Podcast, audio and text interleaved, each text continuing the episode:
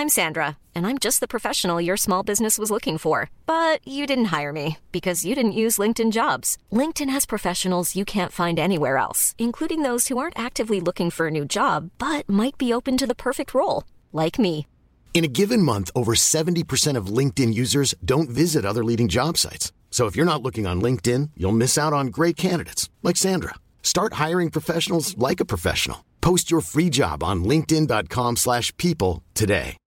Millions of people have lost weight with personalized plans from Noom, like Evan, who can't stand salads and still lost 50 pounds. Salads, generally, for most people, are the easy button, right? For me, that wasn't an option. I never really was a salad guy. That's just not who I am. But Noom worked for me.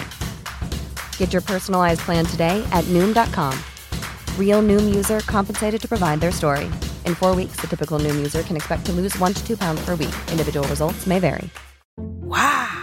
Nice. Yeah. What you're hearing are the sounds of people everywhere putting on Bombas socks, underwear, and t-shirts made from absurdly soft materials that feel like plush clouds. Yeah, that plush. And the best part? For every item you purchase, Bombas donates another to someone facing homelessness. Bombas. Big comfort for everyone. Go to bombas.com slash ACAST and use code ACAST for 20% off your first purchase. That's bombas.com slash ACAST. Code ACAST. Välkommen till podcasten Jägaren med mig, Daniel da Silva. I dagens avsnitt så kommer ni att få lyssna till kocken och jägaren Daniel Coe. Normalt så kanske ni ser honom i Shots and Pots på Youtube där han tillsammans med Lubbe Garell både lagar och jagar. Men det här avsnittet eh, handlar väldigt mycket om mat men även om jakt såklart. Vi pratar om Daniel, eh, hur han kom in på jakten, hur han kom in på matlagning och sen så tipsar Daniel oss eh, hur mycket som helst om olika typer av rätter, tillagningssätt på det vi jägare ofta har i vår frysbox. Jag kan berätta att jag, jag, var ganska hungrig när intervjun började och när vi var klara så visste jag inte vad jag skulle ta vägen. Så en stark rekommendation innan ni lyssnar på detta, ta en macka eller någonting. Eh, bara, bara någon, någon form av stödkäk så att ni klarar av att lyssna. För alltså de sakerna som Daniel pratar om, man blir så sjukt hungrig. Men innan vi drar igång avsnittet så kommer här ett inslag med poddens huvudsponsor, Chevalier. Då sitter jag på Chevaliers huvudkontor och mitt emot mig så har jag Karina. Eh, Och du är marknadschef på Chevalier. Det stämmer. Eh, Och idag så ska vi prata om er logotyp. Berätta, vad, vad är det ni har gjort? Ja, vi har ju velat förnya och utveckla vår logotyp. Anpassa oss i den nya digitala verkligheten helt enkelt. Och då har vi velat göra det riktigt noga och eftertänkt. Vi har tre stycken olika saker som är basen till varför den nya logotypen ser ut som den gör. Det första, det är horn. Den ska minna om horn från Dov till exempel. Och varför det? Därför att vi är jägare och vi gör kläder och produkter för jägare. Och det ska vi aldrig glömma bort, utan vi ska alltid komma ihåg det. Att, eh, Det är det som hornen står för, så att säga. Sen har vi lägerelden. En lägereld för oss, eh, det, det är så här att ända sedan 50-talet när vi började så har vi velat hjälpa till så att folk ska kunna komma ut och vara ute i naturen så mycket som möjligt. Gärna tillsammans i akt olika ak- aktiviteter och gärna över generationer. Det finns ju inget mysigare än att sitta runt en lägereld. Precis. Och det, den känslan av att vara tillsammans, alltid kunna vara utomhus oavsett väder, säsong eller vilken aktivitet man vill göra. Det är lägerelden för oss. Den ska minna oss om det. Och sen har vi C1, C1 som i Chevalier, som då är vårt, vårt arv, vår historia. Vad är det? Jo, det är att vi har alltid varit premium, vi kommer alltid att vara kvalitet och alltid ligga i framkant. Titta på utveckling, hur kan vi utveckla produkter, hur kan vi utveckla oss själva? Och att aldrig någonstans bara leva på gamla succéer, utan vilja framåt och uppåt. Så man kan säga att ni har samlat det ni tror på, det ni står för, i, samlat då i en, i en logotyp, en symbol. Precis. Eh, Den är skitfin. Eh, Jag, jag ser ju den. Ni, ni som lyssnar på detta har nog inte sett den än. Eh, Men den till hösten kanske, eller när tror du? Någonstans till höst kommer vi lansera den, absolut. Så det här är, mm, det är en liten sneak peek att vi berättar om att den kommer att komma så småningom. Underbart. Tack för att jag fick prata med dig. Tack själv.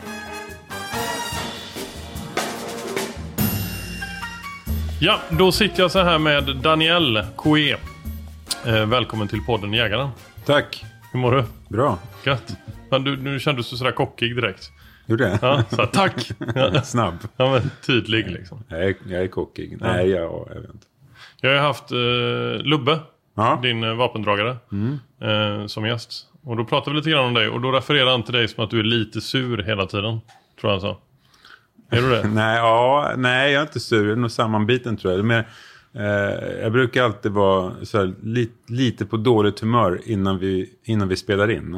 Ja. Dåligt humör kanske han sa. Ja, och sen, Men sen när kameran drar igång och vi ska köra så är det alltid... För jag spar mig liksom. Jag spar Ja, okej, mig till eh, när det syns. Ja. Jag behöver inte vara så jävla god och härlig mot Lubbe hela tiden. Liksom. Men, men, men, men privat då så är du lite sammanbiten. Nej, det Nej. tycker jag inte. Okej. Nej, utan det är nog mest... Ja, men för, för Lubbe är lite jobbig ibland när han ska hålla på och rodda med sina grejer och alltihopa. Och, eh, det är lite oorganiserat. Eh, och jag gillar när det är organiserat. Så därför kan jag bli så lite butter liksom innan. Och sen så, men fan, är du sur eller? Nej, jag är inte sur. Men sätt upp nu så kör vi liksom. Ja. Och sen när vi kör så då är det en helt annan grej. Så, Och om man är lite, lite sur så blir man ju jättesur när någon frågar är du sur eller? Så är jag i alla fall. Ja, kanske. Nej, inte jag. Inte? Nej, Nej. utan... Eh, eh, nej. Du tar det bara. ta- men, men frågar man två gånger samma fråga, är du sur? Ja. Men är du sur, då kan man bli sur. Okej. Vad, vad, om vi Fråga bara- inte om jag, blir sur, om jag är sur nu. Nej, jag kommer inte våga prata om det här mer överhuvudtaget känner jag. Eh, Men eh, vad, eh, L- Lubbe och du, eh, när, när träffades ni? Ja, jag kommer nog inte exakt ihåg. Jag tror att det var typ 8-12 år sedan. Nej, 8 år sedan tror jag. Så var det. Eh, och det var, vi var med i samma jaktklubb. Eh, som åkte runt lite grann och träffades på jakter och eh, ja, mer så, bekant liksom. Eh, det är ju först nu de här två åren som vi har haft Shots and Pots som, eh, som vi verkligen har kommit varandra nära. Och för er som lyssnar på detta som eh, inte vet vad Shots and Pots är så är det ju en av de största eh, YouTube-kanalerna eh, inom jakt. Där ni i varannat avsnitt eh, är det jakt och varannat så är det matlagning. Ofta så hänger väl de ihop. Alltså om ni fäller, eh, ni skjuter skarv ena dagen eh, så veckan efter så kanske ni tillagar skarv. Precis. Och just skarv vet jag att ni har tillagat. Ja, det har vi gjort. Eh, och det var ingen höjdare va? Jo. Alltså det var... Eller var det säl som ni inte var Förvånansvärt gott. eh, Ja, men skarven, skarven kan man inte koka. Det, vi gjorde två olika sätt. Och koka gick inte. Då smakade det fisk och luktade fisk och var hemskt. Men Mm. sen stekte vi den. Eh, först låg den i mjölk över natten. Det var jättegott faktiskt. Säl eh, försökte jag med tror jag, fyra olika tillagningstekniker och sätt. Liksom, och det gick inte att få det gott. Nej. Eh, och, men vi har ätit massa andra saker som vi åt kråka. Mm. Eh, nu gjorde vi det programmet för någon vecka sedan. Ungkråka eller Ja, vuxen? ungkråka. Ja. Och det var, alltså det var oätligt. Är det sant? Ja, och jag säger aldrig att någonting är äckligt, men det här var verkligen äcklig smak liksom på. Men har du ätit uh, råka då? För det är ju en delikatess i Skåne. Alltså ungråka. Nej, råka har jag faktiskt aldrig ätit. För man det- tänker att men, de men kråka är ju också, vårkråka är ju liksom, Ja. eh, det finns ju, alltså det, det är en tradition att Ja. äta vårkråka. Men alltså det gick inte att äta, det gjorde jag ändå liksom, Men det var du som tillagade? ja. Vill, vill ni smaka på eh, Daniels eh, mat så ska det till Allegrin. Ja, bra. Det bra. bra. Det re, reklamgängen? men det blir ingen kråka där. Ja, men det är bra. Eh, Ja, men men, Hela idén med, med shots and pots är ju liksom att allt vilt som vi fäller äter vi tillagar. För att det är så att det äts eh, för lite vilt tycker vi. Och eh, oftast så liksom ligger allt vilt i alla jägares frysar. Eller frysboxen liksom. Och ligger och blir dåligt för att man kan inte vackra ordentligt. Och, och så till slut så blir det ingenting eller så blir det färs. Eller så blir det gryta. Och Ja. det finns ju så mycket mer att göra på vilt. Att, eh, och, det, och det är det jag, jag framförallt kommer vilja prata om idag. Mm. Eh, det är ju matlagning kopplat till vilt i och med att jag pratar med dig. Men jag, jag, vi kommer prata om massa saker. Jag vill prata om din eh, jakt och bakgrund kring det. Eh, om din karriär inom, inom restaurang och kockyrket. Eh, och sen så tänker jag att avslutningsvis så i förra säsongen så hade jag med Karl Mm. Som är skitduktig eh, på att laga mat. Eh, verkligen sådär liksom en konstnär i köket tycker jag. Eh, och då gjorde vi ett, eh, ett litet segment i det avsnittet som jag kallade för I frysboxen med Karl Dreyer. Eh, på grund av just det du nämnde. Att många av oss som jagar har en frysbox i källaren. Eh, som är fylld med massa konstiga styckdetaljer. Som man liksom känner att, ah, fan, nej, jag, jag vet inte vad jag ska göra med den. Så den bara ligger kvar. Eh, men då tänkte jag att vi skulle göra det. Och då, då tänkte jag att vi går ner till min frysbox, lite mentalt sådär. Eh, och så berättar jag vad som står på de här vackra paketen. Eh, och då har jag liksom gjort en lista på sånt. Eh, och det är lite, det, kanske inte är så här älgfilé. Utan det är lite eh, konstigare delar. Och så får du spåna lite grann. Testiklar och- Ja, men lite, inte så, inte så jättekonstigt. Men vi kan gärna, du kan ju också göra en lista på saker som du är ganska säker på att de flesta lämnar i skogen. Som man faktiskt kan ta, ta vara på kanske. Eh, och det är ju en sak som jag tycker är häftigt med just eh, matlagning och vilt. Det är att man tar reda på hela köttet. Eh, det är få som går till ICA och köper nacke och sådär. Men om man fäller en dovhind. Ja men då finns det ju kött där. Eh, och då vill man ju äta upp det. Och kanske inte alltid bara göra färs av allting. Nej, vilket är så jäkla tråkigt. Mm. Alltså, det kan ju vara gott det också, men alltså, det finns ju så mycket mer att göra på det. Ja men bra. Men, så den listan kommer. Men om vi eh, backar bandet lite grann. Eh, mat och jakt. Eh, om vi tittar på eh, din, din... Vi har ju faktiskt träffats för länge sedan. Eh, och jag skrev det till dig när, vi, eh, när jag tog kontakt med dig för att du ville ha med dig som gäst. Eh, och det mindes du sa du. Eh, Ja. Men det var ett tv-program som heter Kockduellen. Precis. Och då var det jag och min syster Karin da Silva var med som gäster. Och då var det du och så var, var det någon annan kock också. Eh, som liksom, ni hade varsin disk och sen så hade vi med oss en påse käk vet jag. Vi fick köpa mat för 300 spänn. Och ni visste inte vad det var i den. Och så var det ju faktiskt, ni visste ju inte. Eh, och då hade jag... ehm, Alltså, du kommer ihåg vad du hade med dig? Ja, det vet jag. Eh, På grund av att jag la typ 80 spänn på mat. Och sen så köpte jag en flaska vin för 230. eh, som jag drack i studion då under inspelningen. Det var ju, Producenten tyckte nog inte detta var lika kul som jag tyckte. Men det gjorde ju också att jag, eh, jag, vi vann då, jag och du. eh, för bra. att jag bjöd publiken på lite vin. Och då så gillar de oss mer. För det var de som röstade. Det är det det Ja. handlar om. Eller, man lärde sig där efter ett tag att man ska ju muta publiken. Liksom. Det är Ja. de som röstar. Ja men det var ju så. Ja. Men, och jag tror inte jag hjälpte till att laga särskilt mycket. Eh, Det var någon parmesan jag fick hacka upp. Resten eh, fixade du. Det är som vanligt med mig i köket. Men hur länge har du hållit på med matlagning? Eh, ja, eh, jag försöker räkna år men det går inte. Men säg från, från 16 år ungefär. Ja, 16. På hobbynivå som de flesta när de är 16 eller eh, kom du ganska snabbt Nej. in på yrkes? Alltså jag skulle Valet. Ja, det gjorde jag faktiskt. Men jag- alltså, jag hade aldrig haft tanke på att bli eh, matlagare på något sätt. Utan jag ville bli eh, illustratör. eh, Hette det då. Eh, nu kanske det är mer grafis, grafiker eller hur man säger. Eh, pappa är konstnär så att jag tyckte väl att jag hade en liten ådra av artisteri i mig. Så att jag ville hålla på med det. Jag gjorde det ganska mycket när vi var yngre. och gjorde sådana här olika affischer, grafiska mönster till eh, företag och sådär. Ända sedan 14-årsåldern ungefär. Och sålde ark till dem. Och, eh, så att jag hade liksom utstaplat vad jag skulle göra. Jag skulle liksom gå eh, gymnasiet och sen riddar, på Riddarholmen tror jag. Sen var det Bergs. Och, och man visste vad jag skulle göra. Så började den vägen faktiskt första året gymnasiet. Och då kände jag så att jag måste ju ha ett jobb. Liksom, så här, lite fickpengar måste man ju ha. Och jag bodde i Sollentuna och fanns det en krog som hette Edsbacka krog. Eh, så då gick jag in dit eh, mitt i lunchen och frågade efter köksmästaren.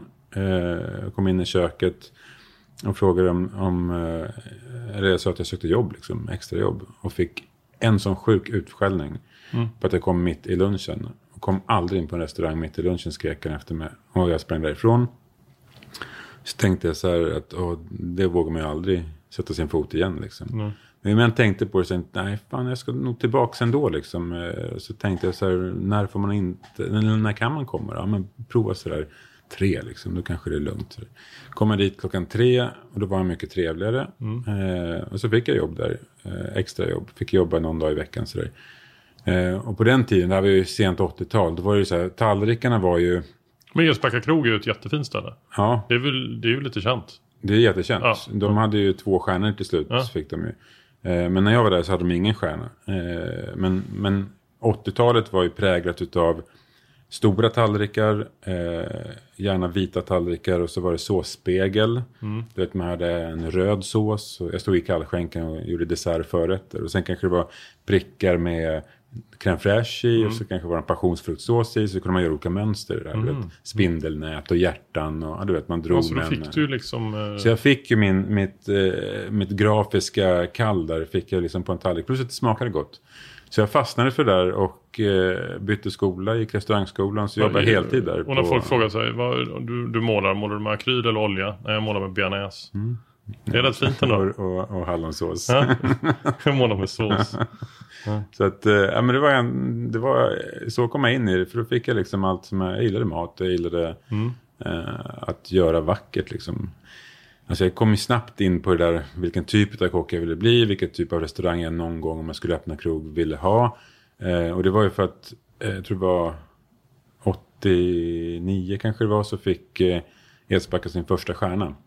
De från Guide Michelin, de kom ju dit, de var ju fransmän självklart och så eh, Christer och Lindström som ägde krogen ropade ut mig liksom, kan inte du visa runt dem liksom, på franska och prata med dem sådär. Ja visst, sådär. 16 bast liksom. Så gick jag runt och eh, pratade med dem och förklarade allting och, eh, och då fick jag liksom, ja men det här är det här, det, är det här jag vill göra. Ja, visst. Alltså, Och vad, när, du, när du sa då att du bestämde dig för vilken typ av kock och vilken typ av restaurang du skulle vilja ha framöver. Vad, vad tänkte du då? Ja, men då, då vill jag, man vill bli stjärnkock, liksom. man har en stjärnkrog. Eh, idag kallas ju alla för stjärnkockar, men det är man ju inte om man inte har en stjärna. Alltså, man måste ju ha en stjärna i Guide Michelin och det är det som var hela grejen då.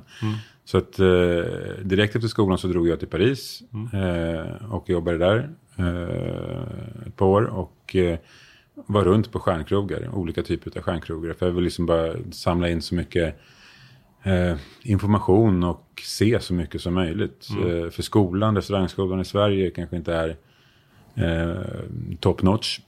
Eh, jag fick liksom inte utlopp. Jag jobbade heltid på Edsbacka samtidigt som jag gick i skolan. Och, och det gick ganska bra liksom. Eh, det betyder att skolan inte kanske var så krävande. Eh, och är man väldigt ambitiös som jag var eh, så behöver man ju, alltså, det måste ju krävas mycket. Det ska vara jobbigt liksom. Eh, så man verkligen får, ja, men, så man får utlopp för den energi man har.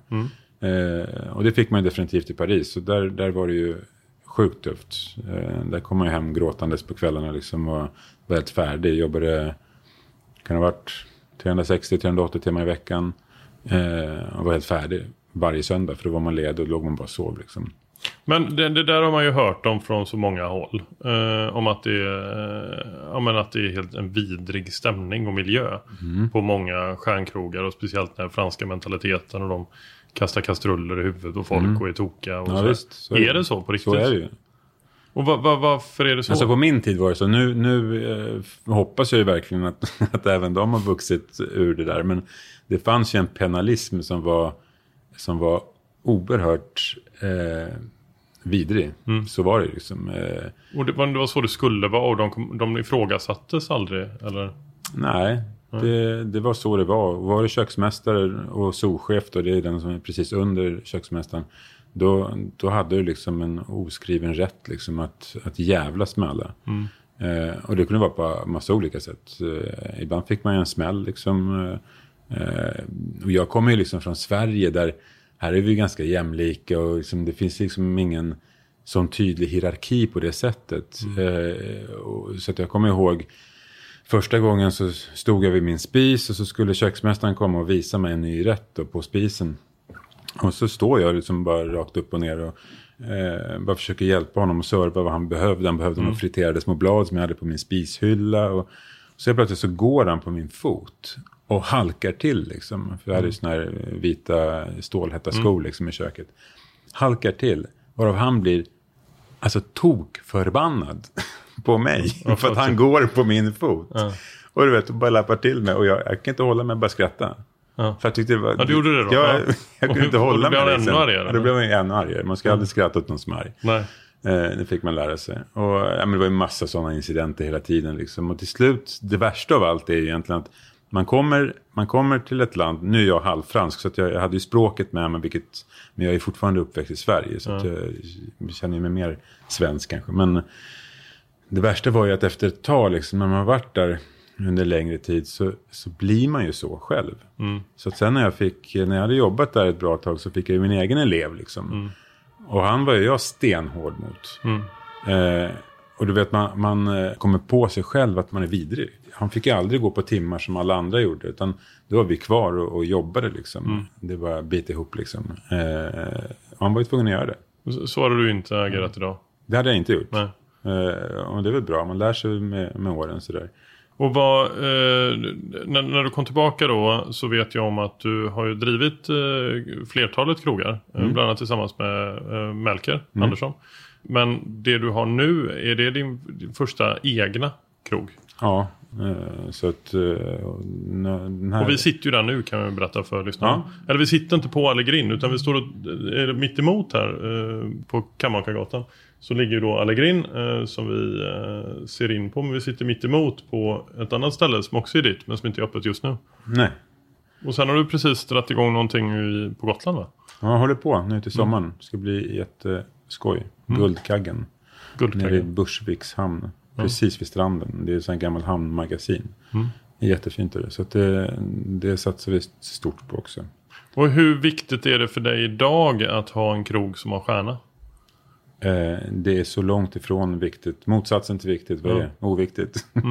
Nej, men det, det, eh, alltså när jag öppnade Allegrin så, så det första jag tänkte på var att jag vill absolut inte ha en stjärna. Nej. Eh, hur gör jag för att inte få en stjärna? Eh, för matmässigt, jag har ju bara jobbat på stjärnkrogar. Mm. Bara tillaga råka eh, och kråka. Ja, och precis. Det får man definitivt Ja, inte. nej. Eller så får man det bara för att man är så jävla speciell. Men jag tror att det var, som det var uträknat hur vi skulle göra. Och då sänkte vi nivån i servisen. Mm. Alltså, eh, det skulle inte vara så tjusigt i matsalen och hela den här biten. Maten fortfarande, jag kan inte laga dålig mat. Liksom. Det är ju mot mina gener. Mm, Eh, Så maten är på hög nivå men eh, det är lite eh, det är så lite sårligt och hög volym, hög musik. De som serverar är också väldigt lättsamma och Mm. vi har inte massa sommelier som ska läxa upp folk i, i kunskap om allting utan det är lättsamt. Mm. För jag är så trött på stjärnkrog eh, och jag har gjort det hela mitt liv och jagat stjärnor. För det är det man gör. Till slut så känner man så här att när man skriver menyer eller man gör en inredning, man förändrar någonting på krogen. Det enda man har i bakhuvudet är, är det här liksom tvåstjärnigt eller det här trestjärnigt liksom det vi gör? Och är det en maträtt liksom, kommer den här liksom eh, funka för gidden liksom? Tycker de att det här är bra? Det här, här gör jag bara saker för mig själv. Alltså det är, jag inrett hela krogen för att jag ska trivas här. Eh, maten, det är mat som jag gillar. Eh, och gör man det så pass mycket och använder hela sitt hjärta i att verkligen skapa det så tycker ju de flesta om det också. Ja. Hur, hur mycket står du själv i köket på din egen restaurang? Jag står faktiskt eh, numera ingenting alls i köket. Nej. Men jag jobbar varje dag. Eh, men då jobbar jag som servis eller hovmästare. Mm. Så att jag eh, placerar människor, serverar folk, tar betalt och pratar med gästerna. Går in och skäller på dem i köket ibland eller? Ja, jag brukar kunna ha en, en fot i köket också ibland. Men, men jag, Som de får, Som inte får får- trampa på då? Nej, precis. De jäklar. Nej, men jag tycker det är ganska härligt att det, är, det ska vara lättsamt. Och jag skulle aldrig kunna sitta på ett kontor och styra en krog. Nej. Eh, utan jag måste ju vara med i det. Liksom. Mm. Jag gör allting. Jag, jag eh, städar krogen på morgonen. Jag kör eh, lunchhov på lunchen och är med på kvällen och kör där också. Mm. Eh, och det visar ju också personalen att man är en del utav dem.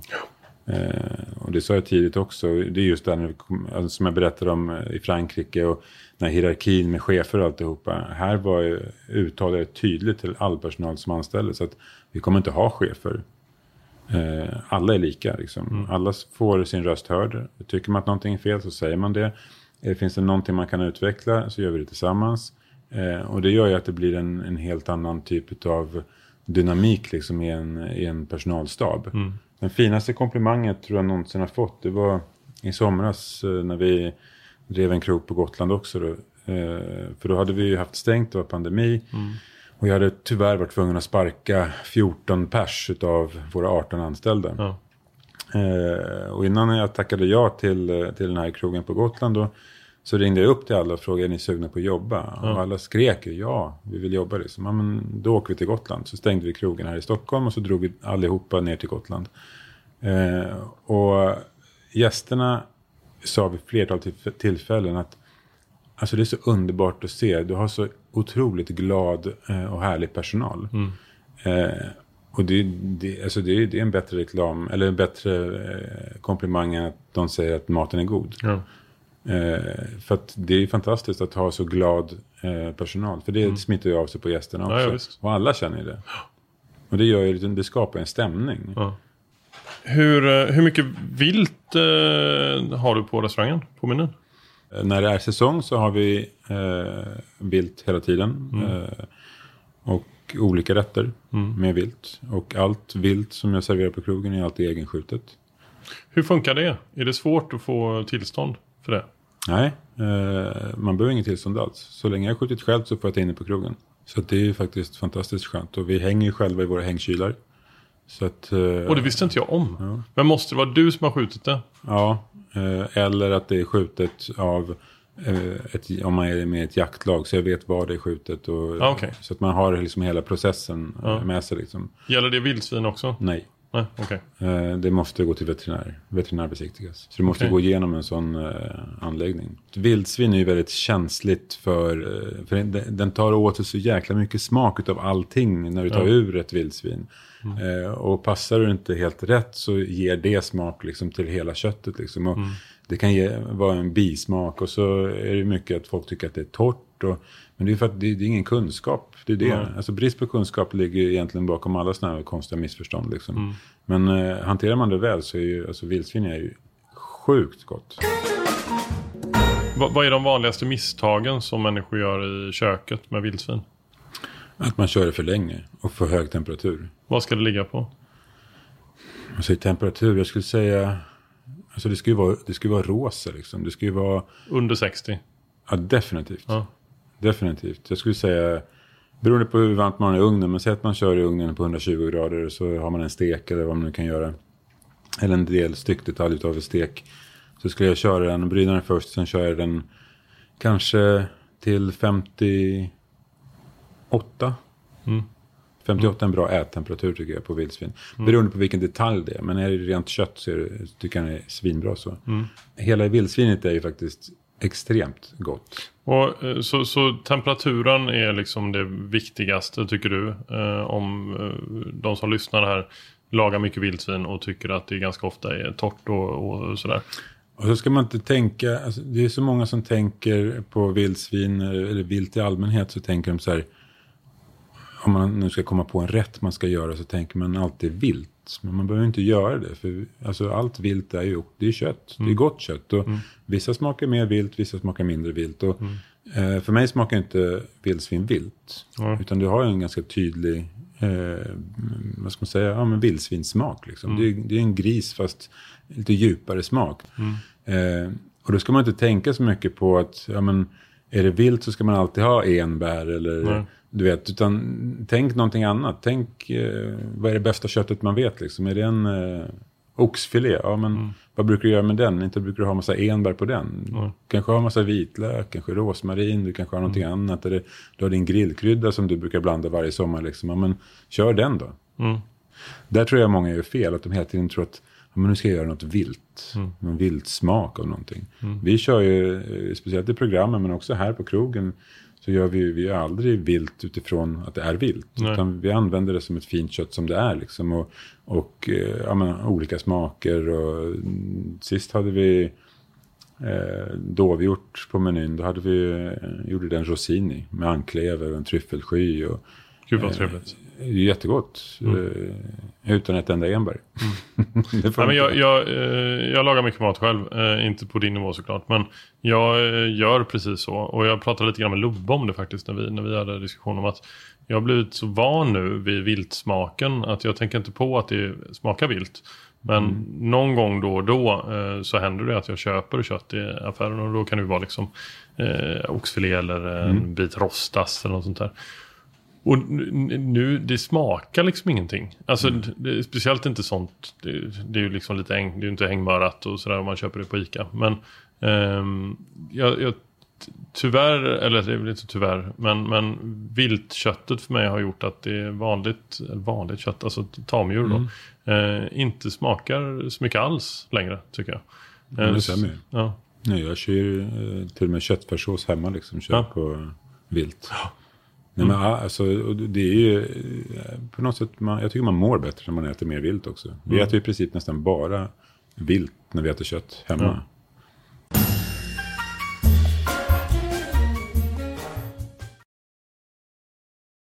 Det här avsnittet är även sponsrat av JG Jakt och just nu så sitter jag på JG Jakt eh, i Göteborg eller Sävedalen, en eh, vapenbutik eh, och mitt emot mig så har jag Christian som är ägare till butiken.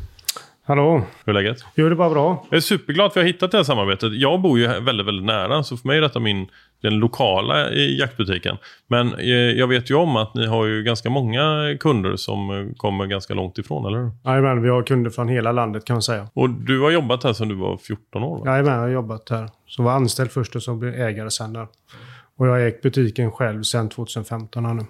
Eh, och jag måste säga det, det är, det är svårt för er att säga det själva, men, men jag eh, tycker att den här jaktbutiken har något alldeles extra. Eh, det, det finns, det sitter i väggarna på något sätt. Kunskapen och historiken känner man av. Det är en, ett otroligt ja, men intresse från er sida eh, till service och till vapen och, och till allt, allt runt omkring känns som. Ja, det kan jag säga att vi lever ju och andas jakt på många sätt. Alla som är här, de jagar. Eh, vi har en fokus för jägaren som kund. Eh, så att kunden ska få rätt produkter. Det är en eh, viktig del för oss. Och sen så måste jag också slå ett slag för, för er eh, vapenavdelning och Stefan. Jag, jag tror att jag kommer få möjlighet att prata med Stefan. Men eh, ni, ni alla är duktiga på vapen, men Stefan är ju något alldeles extra. Alltså. Ja, framförallt uh, Old Guns och sånt där. Och eh, det är han ju väldigt, väldigt duktig på. Vi är ju eh, även agenter för Holtz Auctioner i, i London. Eh, och eh, där är ju Stefan till stor hjälp tack vare att han är väldigt, väldigt känd just med antika och äldre vapen. Och ni har ju en hel övervåning fylld med kläder. Eh, och sen så har ni en undervåning med eh, alla möjliga typer av tillbehör och väldigt mycket vapen, både nya och begagnade. Eh, vi är stora på begagnat, det är vi. Och även nytt naturligtvis också. Men vi har en bredd i vårt sortiment och vi anpassar paketen efter våra kunder. Och jag kan också tipsa er att även om ni inte ska köpa någonting, gå in och fråga frågor för man får alltid hjälp. Jag, jag vet inte hur många gånger jag har varit inne eh, och fått massa hjälp och gått ut härifrån utan att ha köpt en pryl. Ja, så kan det vara. Ja. Det. Men eh, vi, vi finns ju här för att hjälpa. Ja. För att det ska bli bättre alltid. Nej, men jag kan eh, rekommendera att eh, ta en sväng förbi Göteborgsvägen i, eh, i Sävedalen. Eh, strax utanför Göteborg. Eller gå in på jgjakt.se. Eller kom. Eller kom. Tack för att jag fick prata med dig Christian. Tack själv. Hur länge har du jagat? Jag tror det är cirka 12 år. Vad var det som gjorde att du eh, ville börja med det? Egentligen så var det nog att jag, jag vill... Jag, eh, till slut så var det så att jag började, eller jag, jag tog jägarutbildningen, vad säger man? Eh, Jägarexamen. jägarexamen. Ja. För att jag ville, eh, det var lockande att komma ut. Alltså jag jobbade sjukt mycket, vilket jag gör nu också. Men, men då kände jag så här, jag, jag hade liksom ingen hobby. Och Jag tyckte att det såg så jävla mysigt ut när man sitter vid lägerelden i, i, ute i skogen och lyssnar på de här gubbarnas skrönor liksom, om sina jaktstories och allting. Och grilla korv och bara vara liksom. Jag behövde det på något sätt. Men jag, jag, var, ju, jag var ju väldigt anti-jakt. Eh, och anti-vapen. Eh, Varför då? Nej, men jag vet inte, jag bara fick för mig att jägare var bara skjutglada idioter liksom. Eh, och sen hade jag en, en bekant som var jägare som ringde mig en gång på krogen och frågade om jag var intresserad av att eh, få lite kronhjortskött. Eh, så ja, gärna så. Så kom man in med en hel kronhjort. Jag bara, oj, vad, ska jag göra med den här liksom? Tror En hel kronhjort, det är enormt liksom. Och så visade han hur man styckar upp den här. Okej, så här. Så började vi köra ut den här på menyn och gjorde massa olika grejer. Och, och testade, testlagade liksom. Jag hade ju aldrig jobbat med kronhjort förut. Det var helt nytt. Och tyckte det var så sjukt gott och allting. Sen när den var klar och den var uppäten och såld så ringde jag honom. Men jag kan, jag kan ta en till faktiskt. Han bara, nej men vänta det, det funkar liksom inte så. Det, det är inte säsong och man får inte skjuta. Vadå inte skjuta? Det finns ju hur mycket som helst i skogen liksom. Eh, ja men det funkar inte. Men jag, jag kan förklara hur det ligger till. Så började han förklara lite grann. Jag tyckte det började låta lite intressant. Och tänkte så här, men kan inte jag få följa med på en jakt någon gång? Alltså, jag, jag vill inte skjuta, jag vill bara sitta med liksom, och se hur det går till. Eh, för att han fick upp intresset eh, hos mig liksom, för, för hela jaktgrejen. Och då fixade han in mig på en, en sån här, man kunde ta jä, äh, jägarexamen. Så tänkte jag, men jag, jag kör det här liksom. Men jag, jag kommer aldrig vilja skjuta ett djur eller något sånt. Utan bara för att få vara med. Eh, och så får man lära sig någonting. Jag gillar att läsa den här boken som man fick. Och, ja, men det var instruktivt liksom och, och roligt. Eh, Jag älskar skog. Eh, så allting gick som på räls liksom. Och sen så eh, var, kom augusti 16 så var det liksom bockpremiär. Så skulle jag få gå ut eh, på min första jakt då. Och tio minuter in så har jag någonting eh, prassla bakom mig. Så kommer det bara ut en, eh, en bock. Och ställer sig där. Och helt plötsligt så får man en sån här konstig känsla. Det, man, jag vet inte, jag, du kommer säkert också ihåg din första jakt. Eh, och den är speciell för jag kommer ihåg exakt allting. Och jag minns att min puls bara gick ner till ingenting. Alltså en sjuk vilopuls. Du vet så bara dunk, dunk. Och helt tyst var man. Och så tänkte jag bara. Man tänker inte så mycket. Utan man, man, det blir nästan, det vart instinktivt. Så jag la upp bössan. Tittade, väntade tills den skulle liksom lägga sig en sig fin bredsida och sådär. Och bara skjuter av. Och så hoppar den till och går bakom en gran. Och då får jag ju liksom puls. Ja. För då tänker jag så här, nej. Första jag gör, skadeskjuter ett rådjur, liksom, ett levande väsen. Och får sån ångest liksom. Och så börjar han ropa på radion att jag har skjutit på eh, ett rådjur. Och jag vet inte om det ligger, för det, det hoppar bakom en, en gran. Då skulle jaktledaren komma dit och bara kika så att det låg ner. Liksom. Så att, ja, de ville inte att jag klev ner från tornet, så att, fine. Kom han, gör tummen upp och det ligger. Eh, och då, då blev det ju, det blev på något sätt, det blev en glädje liksom. Att jag, jag hade lyckats göra det på rätt sätt liksom. Och sen eh, samlades vi upp kring mitt torn, för det var det enda som sköts, just den, eh, den såten. Och så skulle jaktledaren då eh, ta det här djuret och släpa det till bilarna som låg där typ 600 meter därifrån. Och lägger en snara runt halsen på den och ska dra det här liksom i lera och skit och allting. Och jag bara, "Vä- vad, vänta, vad, vad gör du? Nej men vi ska bort till bilarna nu. Så, ja men vänta, du kan inte, du kan ju inte bara släpa det så här.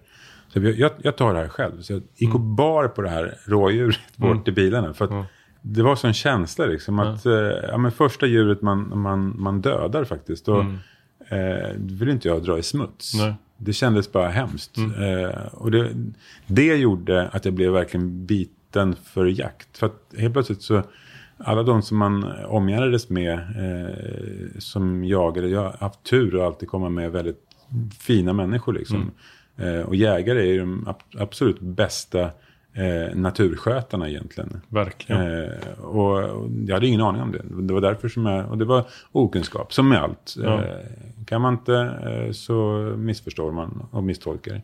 Så att det var mitt första jaktminne och efter det så har det nog bara blivit mer och mer. Och det, Blir du fortfarande lugn i en skottsekvens? ja, För det, där känner jag ju igen mig, det blir jag också. Ehm, eller inte alltid. Eh, Oftast blir jag det. Och de gånger jag inte blir det så är det då har jag för mycket orosmoment. Eh, och då, då avstår jag skott. Eh, men jag vet att för de, de första vi- vilten för mig, eh, då var jag tillsammans med eh, en person. Alltså då hade jag liksom en, min jaktfarsa då. Eh, som jag alltid hade med mig på något sätt. Men jag, mm, liksom första gången jag själv fällde ett vilt, då fick jag puls. Men, men det, det, har, det var så skönt i början för mig att ha någon bredvid. Idag får jag inte den typen av puls. Eh, utan ganska ofta så, precis som du, jag blir lugn och jag ser allting väldigt, väldigt klart och tydligt. Eh, Ja, men- Det är så, otrolig närvaro. ja. Som Det- är, som, jag kan inte hitta den någon annanstans Nej, man, blir, man blir förvånad. Ja. att man faktiskt kan ha sån närvaro. Närvaro är exakt det det, det, det blir. Får du ångest? Ja, nej, ja, ibland. Ja. Eh, Så får man, eh, ja, men, så får man lite ont i hjärtat. Ja. För djurets skull eller? Nej, men när man eh, har skjutit, ja, men, säg kid och Ja. get liksom, ligger bägge två så känner man så åh. Mm. Men samtidigt så är det ju så att vad man som jägare så måste man ju också hålla efter liksom. Och Mm. Det är ju så man får fina stammar, det är så man får fina djur och bra stammar. Liksom. Så att det, det är på något sätt eh, ett måste. Så jakten är inte bara pleasure. Nej, verkligen inte. Och i, idag så har du jagat en hel del. Eh, nu har du hållit på då i 12 år. Hur ofta Ja. jagar du idag? Ja, vad kan det vara? Alla brukar räkna sina jaktdagar liksom. Men ja, jag kan väl ligga på kanske en 40, Mm. 50 jaktdagar tror jag. Mm. Det är ganska mycket. Ja, verkligen. Hur ofta är du ute utan kamera i nyllet? Nej, men det är nog hälften hälften skulle jag nästan vilja säga. Mm. Det är ju coolt. Ja. För det, där har jag, jag har ju pratat med ganska många som, som håller på med olika typer av liksom, Mm. jaktmedia. Då. Eh, och ganska många säger ju att det är det de saknar mest egentligen. Eh, det är att de nästan aldrig är ute utan eh, kamera. Eh, tycker du det är stor skillnad att vara ute på en jakt när du har en kameraman bredvid eller när du är där Ja, men jag tyckte det för, förut, eh, i början så tyckte jag att det var väldigt jobbigt att ha en kameraman med sig. Mm. För att det är ju... eh, Det är ju så, när, när du är på jakt så ska du ju vara fokuserad på det du ska göra. Mm. Punkt liksom. Men har en kameraman med dig så ska du vara fokuserad på honom. Eh, instruera honom vad han inte får göra, vad han ska filma. Eh, hela tiden tänka på att, eh, för jag ser mer än vad han ser eftersom jag är inne i det liksom. Mm. Och jag vill att han ska följa mina ögon hela tiden liksom. Och, och, Mm. Men ta det här nu. Och då måste jag tänka på att jag måste Mm. förmedla hela tiden till honom. Plus att han filmar ju, så jag, jag kan ju... Eh, alltså det kan ju vara sådana här dumma misstag som man gör. Liksom att eh, jag kanske sitter med ett laddat vapen och eh, har glömt att, eh, att eh, inte vet jag, säg att jag har glömt att, eh, att säkra den. Mm. För det har kommit djur precis och du har osäkrat. Och så ligger jag kvar med den för jag tror att någonting mer kan komma. Och så ligger den säkrad, vilket man aldrig ska göra egentligen. Och sånt där får man ju kommentarer på. Ja. Eh, Så att eh, det, alltså man tänker så himla mycket att man inte ska göra något misstag. Eh, plus att man tänker på honom. Och det, i början så var ju det hemskt jobbigt. Så att, alltså det var ju flera gånger som, alltså jag hade ju djur på mig liksom. Men jag, jag kunde inte skjuta. Nej. För att jag kände bara, men jag är inte trygg med det liksom. Så då avstod jag heller. Liksom. Så det blev ju alldeles för mycket skott. Eh, och det kan man ju se i början på våra, vårt första år. Liksom, Så jag sköt ju i princip ingenting. Eh, men så fort kameramannen kanske var med lubbe, ja, men då sköt jag. Ja, okej. För då var det liksom mer, då, då är jag mer trygg. Liksom. Numera så har man ju vant sig lite grann. Så nu, nu är inte det alls eh, en issue. Liksom, utan Nej. nu vet jag liksom att eh, jag fokuserar på mitt och, och han får vara fokuserad på sitt. Men sen så kollar jag på honom hela tiden. Bara, nu är det med liksom. Så att det, det är en vanesak också. Sen är jag mer van liksom att ha en kamera kanske i köket. Där, där är jag mer bekväm. Liksom, För att då behöver inte jag tänka så mycket på vad jag gör. Nej, exakt.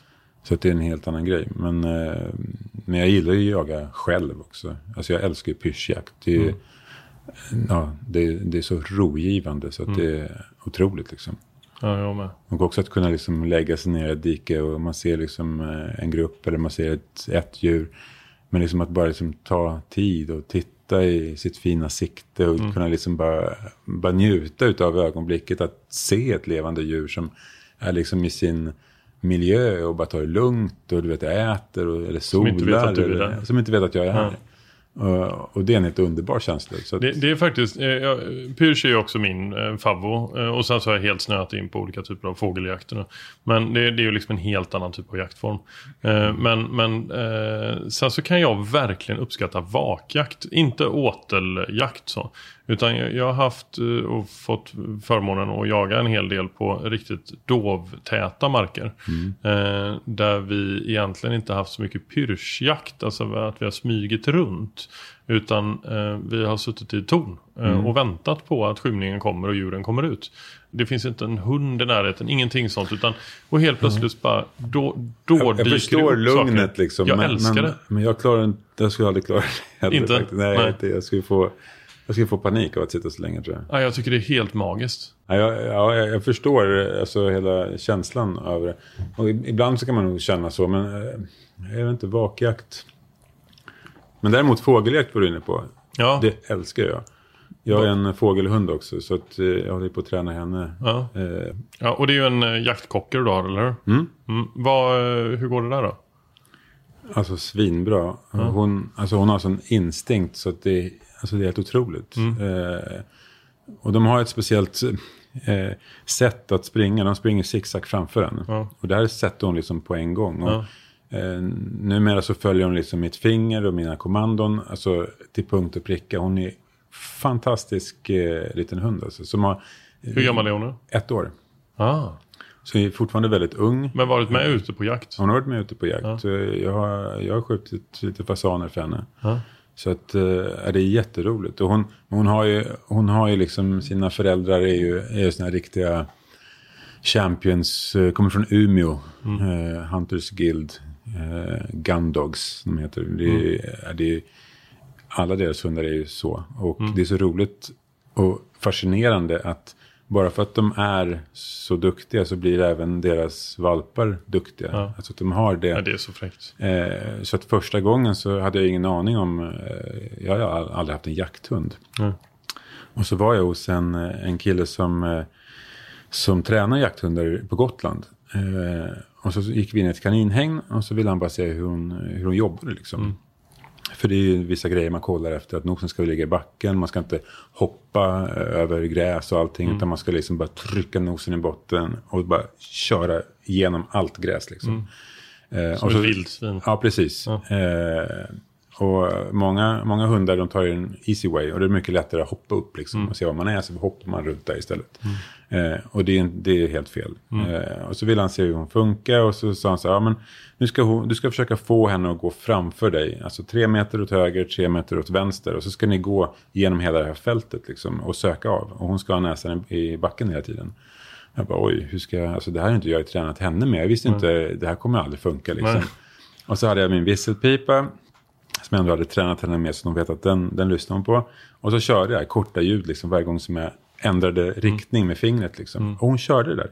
Och du vet, jag, jag, var, jag, var, så, jag var så imponerad själv. Ja. Så jag liksom nästan så här kom av mig liksom. För att det var, alltså hon var så jäkla duktig första gången liksom. Eh, så att efter det har jag bara, då kände jag så här, det här är, Alltså om inte jag kan få henne till en bra eh, jakthund så är det inte hundens fel utan det är bara mitt fel. Ja. Så att eh, jag är läst på hur mycket som helst och kör eh, mycket träning med henne varje dag egentligen. Vad roligt. Ja, fantastiskt kul. Vad är liksom dina tankar framåt med dig och hunden då? Vad heter hon? Flinga. Flinga? Mm. Ja, men först så vill jag ju, nu har jag en, en, egentligen tränar jag bara fågel på henne. För jag vill få in nosen på fågel det första. Eh, och sen så kommer jag lägga till lite småvilt och eventuellt rådjur också. Då. Jag, tränar, eller jag, jag, jag jagar mycket på Gotland eftersom jag har ett hus där liksom. Så att, eh, och mark. Så det, det är lättare för mig att eh, åka dit och träna henne.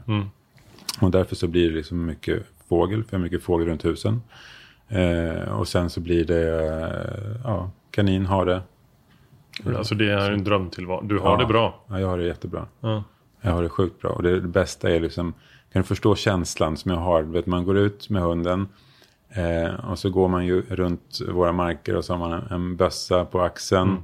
Eh, och en liten visselpipa i munnen och så går man bara strosar där liksom med stövlar och någon sliten gammal jacka liksom. Och så går man runt. Och så trycker hon upp en liten fasan som man skjuter, får en apport på den. Det är helt makalöst. Jag blir, jag blir liksom glad för din skull och samtidigt lite förbannad. Eh, för det, Ja, det är ju det är där romantiskt. drömmen. Ja, Ja, det- där är så vackert alltså. Men sen ska man komma ihåg Har du någon också. sliten hatt också? Eh, nej, jag har en, jag har en, en sliten luva, eh, som heter det, sån här mössa. Mm. En sliten gammal hålig sak. En sån, det måste vara slitet. Ja, ja, jag vet. För det är ingen som ser den där. Nej. Så man behöver inte vara snygg för någon. Man, man kan bara vara sig själv för en stund. Fy fan vad vackert. Ja, det är ganska härligt faktiskt. Eh, Men har ni spelat in film där? ja. Ja. Ehm, jag tror första, första filmerna, någon av de första filmerna. Vi spelade in en kaninjakt där. Ja, okej. Har du mycket kanin på marken? Eh, nej, tack Nej. och lov. Nej. Inte en enda kanin har vi. Nej, vad skönt. Eller i somras hade jag två kaniner. De kan väl göra precis hur mycket oreda Ja. som helst? Ja, det är hemskt. Så Ja. jag är så glad att jag inte har det. Men däremot så finns det väldigt nära. Så man kan, om vill man gå ut och jaga så finns det ju massa marker som man kan jaga kanin på. Kör man iller då oftast eller är det bara... Nej, inte alltid. Eh, hund. Eh, ofta så ligger de i snåren liksom och trycker. Så där kan man trycka ut dem med hundar. Eh, men iller också, vilket är en ganska rolig jaktform. Men eh, eh, den måste, man måste vara disciplinerad. För man står ju ganska många skyttar liksom runt hål och väldigt nära varandra. Så det gäller liksom att man litar på alla och att alla har koll liksom vad de gör. För att helt plötsligt så dyker det upp en, det är som på Gröna Lund ibland, liksom bara tutar upp en och då ska ju alla på den där liksom. Så att, eh, ja, det, är en, det är en rolig fast det kräver disciplin liksom, när man gör en sån. Om den ska vara bra en sån jakt. Men det är kul.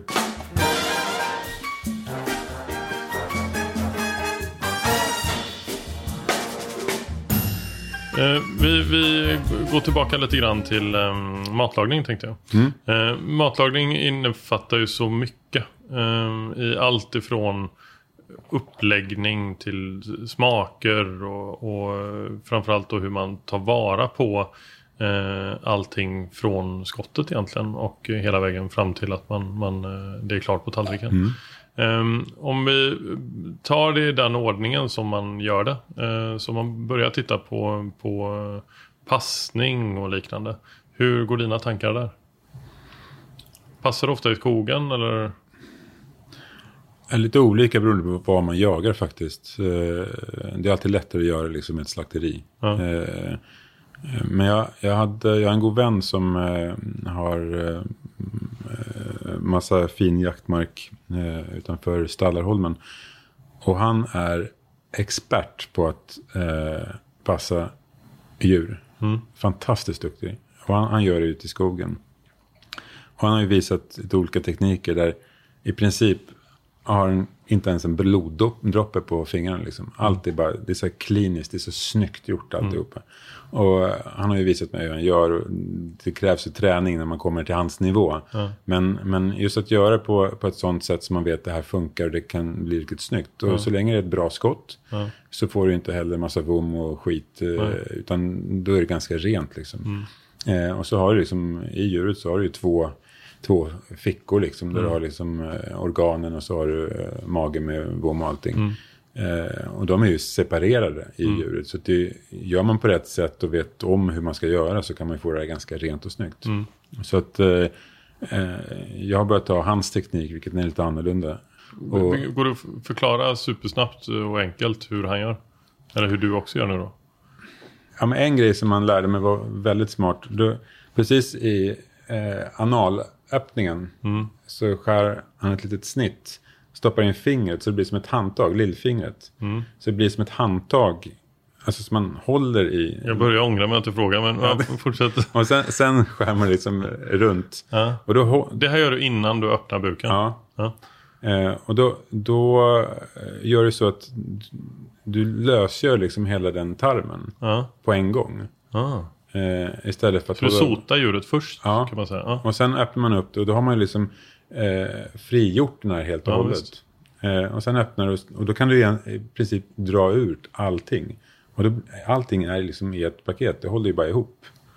Så du slipper liksom, du vet, som man brukar göra, både, både från eh, eh, strupen Ja. och där bak så drar man ju liksom. ja, visst. Eh, men lösgör man alltihopa, då liksom bara öppna upp djuret och bara bort med det, bort med det. Så är det, och då är det helt rent. Men jag tycker också att eh, mage och de bitarna, att de sitter fast. Jag tycker man får slita så jävla hårt. Och ibland då in med kniv och greja och sådär. No. Jag har Ja. aldrig eh, varit liksom ren efteråt. Nej, jag inte jag heller. Det kan jag ärligt säga. Eh, jag är ganska blodig efteråt. Men ju mer man gör det, desto, desto duktigare blir man ju på det. Ja, det är klart. Och då vet du precis var det sitter. Så det är inte många snitt som behövs för att få bort eh, allting inuti. Nej. Liksom. Och, och sen då, när, när, när du har, eh, du, har flott djuret och du, du har liksom en djurkropp. Mm. Eh, då hänger du i djuret. Eh, hur gör du då?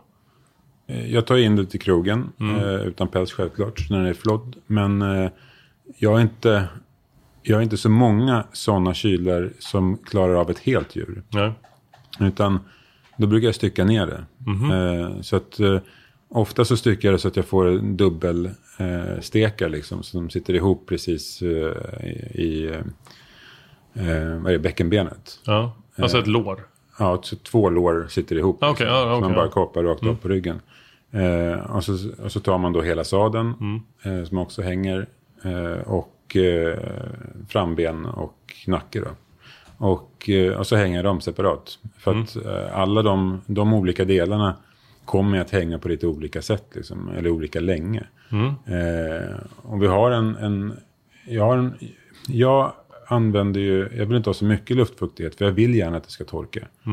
Eh, och det gör ju naturligtvis att det blir lite svinn, för man måste ju skala av den lite grann efteråt. Men jag tycker jag får ett bättre resultat. Eh, för då blir också köttet lite mer komprimerat. Och jag hänger ganska länge, upp till ibland 80 dygnsgrader. Och det, som, det, det man ska tänka på, första dygnet så ska ju vara ganska varmt. Då har man det kanske på 10 grader. Och sakta så går man ner. Ja, för att till- du inte vill chocka köttet. Nej, precis. Sen går man ner till 4 grader. Så 4 grader hänger, eh, hänger resten av tiden då. Och så börjar man räkna från 4 grader. Då. Alltså första dygnet räknar du inte ens med. Nej, Men då är det ju mycket mer än 80. ja. Processen börjar ju inte förrän nästa dag. Det Nej. är då, du har liksom, det är då djuret börjar, eh, börjar ja, möras eller det börjar torka in, få komprimerat kött, vätskeförlusten, allt det där. Ja. Första dygnet är ju svinviktigt att man gör rätt.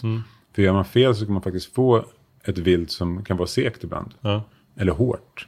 Eh, och då är det oftast för att man, då har man chockat djuret för mycket första, första dygnet. Liksom. Jag har hängt in det direkt i för kallt. Ja, men, och, och det är det som är lite roligt. Det är därför jag alltid säger att allting är egenskjutet. Och jag, vill, jag, tar all, jag köper aldrig eh, vilt från eh, ja, men du vet, våra leverantörer till exempel. För då, jag vet inte, det kommer till en central någonstans. Man vet inte hur det är skjutet. Man vet inte liksom, hur det är styckat, hur det är hängt, vad det är för ålder. Man vet ingenting om djuret. Men när man skjutit det själv så vet man också vad det är för någonting. Och genom att du alltid har koll på det så vet du också att men, nu är det som bäst. För då blir det verkligen, det är ett lyxkött. Ett sånt kött som har hängt, det har liksom eh, hängt så pass länge som man vill. Eh, man styckar ut det, lägger en, en vackpåse. Men då pratar vi en riktig vackmaskin. In, inte alltså en sån som skapar ett vakuum. Inte en sån som suger ut luften bara. Utan en riktig vackmaskin. Eh, sån, du vet, sån som man har hemma. Sån här som är som, sån har ju jag. Som, som suger ut det luften. ger ju inget, det är inte vack utan det suger ut luften. Utan en vakuummaskin är ju, skapar ju ett vakuum. Vilket gör att ingenting finns där inne.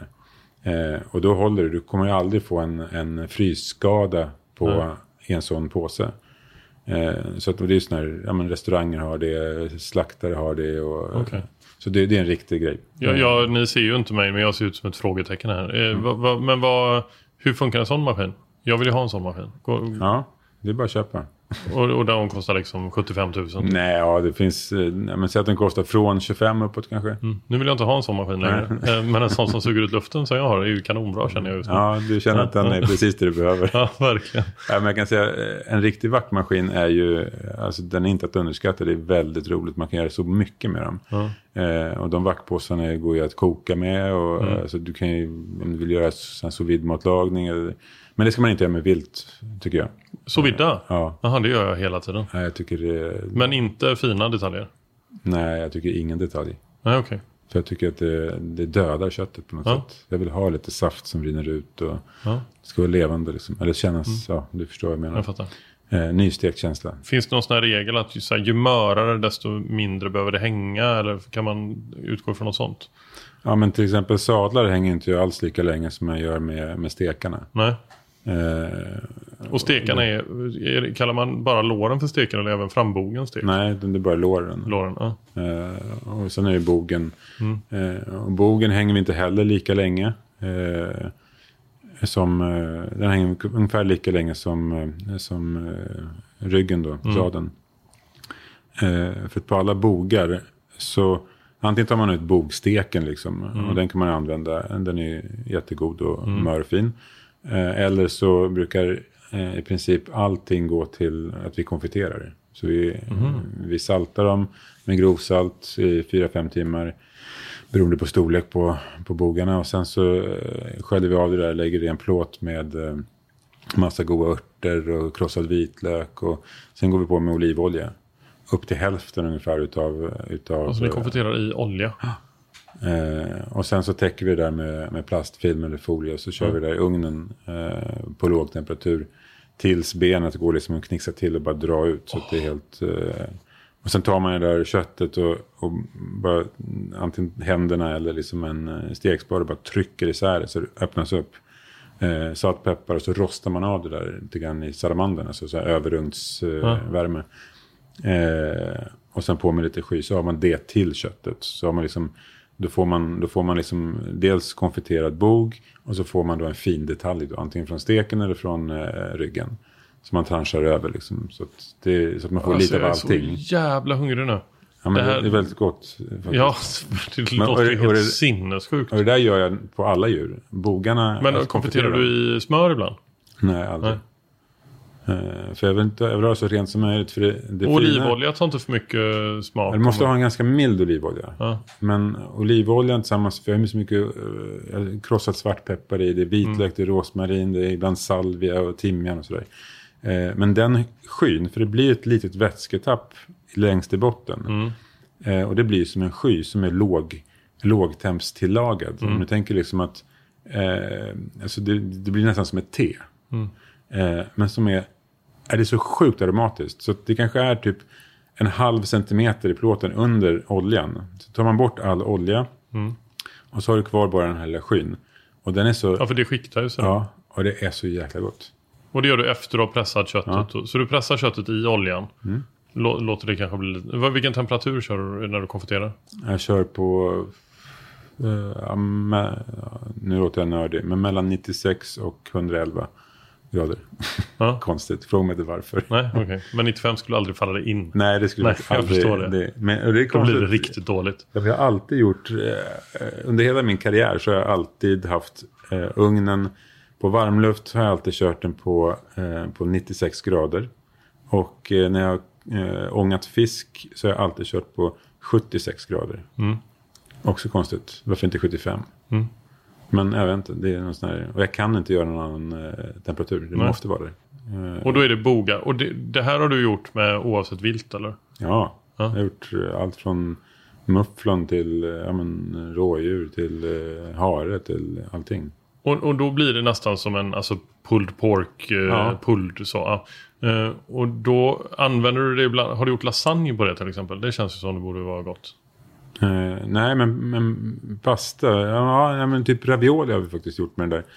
Eh, nu har vi faktiskt en sån på, eller vi hade en sån på vildsvin, gjorde vi, eh, gjorde vi lökar. Om du tänker du tar sådana stora silverlökar. Eh, och så grillar man dem. Man, eh, man delar dem i hälften. Mm. Eh, uppifrån ner, från toppen ner till roten. Och så grillar man dem på snittytan. Svinhårt. Nästan svart.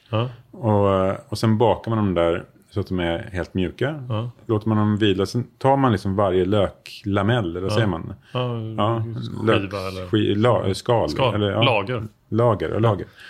Eh, och eh, med vildsvinet då så gjorde vi så här och sen så rev vi ner det här i en kastrull. Och så monterar man i massa smörkokt lök eh, under värme då. Och eh, lite eh, hackad persilja och tryffel. Och en liten klick smör i. Och så, så att det blir liksom, det blir så här ljust och fint. Och, och det här köttet är ju så jäkla aromatiskt. Ja, så det, det har ju så mycket smak. Så fyller man de här lökskalen då, eller löklamellerna. Och viker ihop så det, kommer- det ser ut som en avlång lök.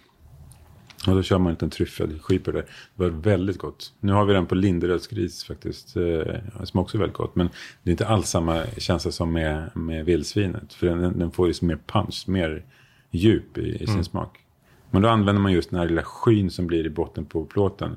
Den har man ju liksom bara spä lite grann. För det, det är som, en, det är som ett koncentrat liksom av smaker. Ja, för fan vad jag ska testa detta. Mm. Oh. alltså jag är så, jag brukar inte svära i podden. men nu kan jag liksom inte, nu, nu är jag bara mig själv.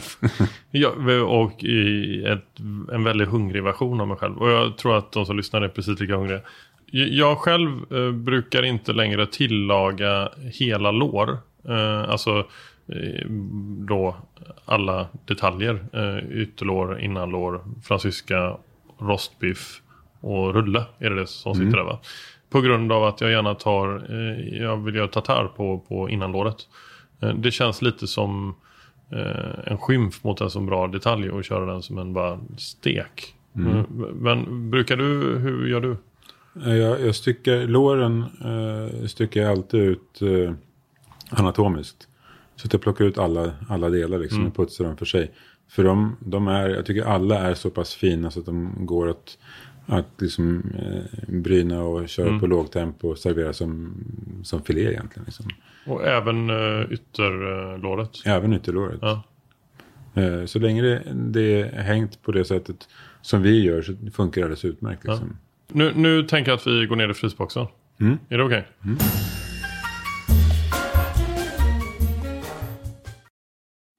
Det här avsnittet är även sponsrat av Swarovski Optik och det är jag jätteglad för. Jag gillar verkligen varumärket Swarovski och jag älskar deras produkter som för mig verkligen står för kvalitet. När jag började jaga så fick jag tips av i princip alla jag pratar med att lägg fokus på optiken. Och det har jag gjort också. Eh, eller jag lyssnade inte direkt så då köpte jag ett ganska billigt sikte. Och sen upptäckte jag ganska snart att jag satt där på kvällarna och eh, såg ingenting i skymning.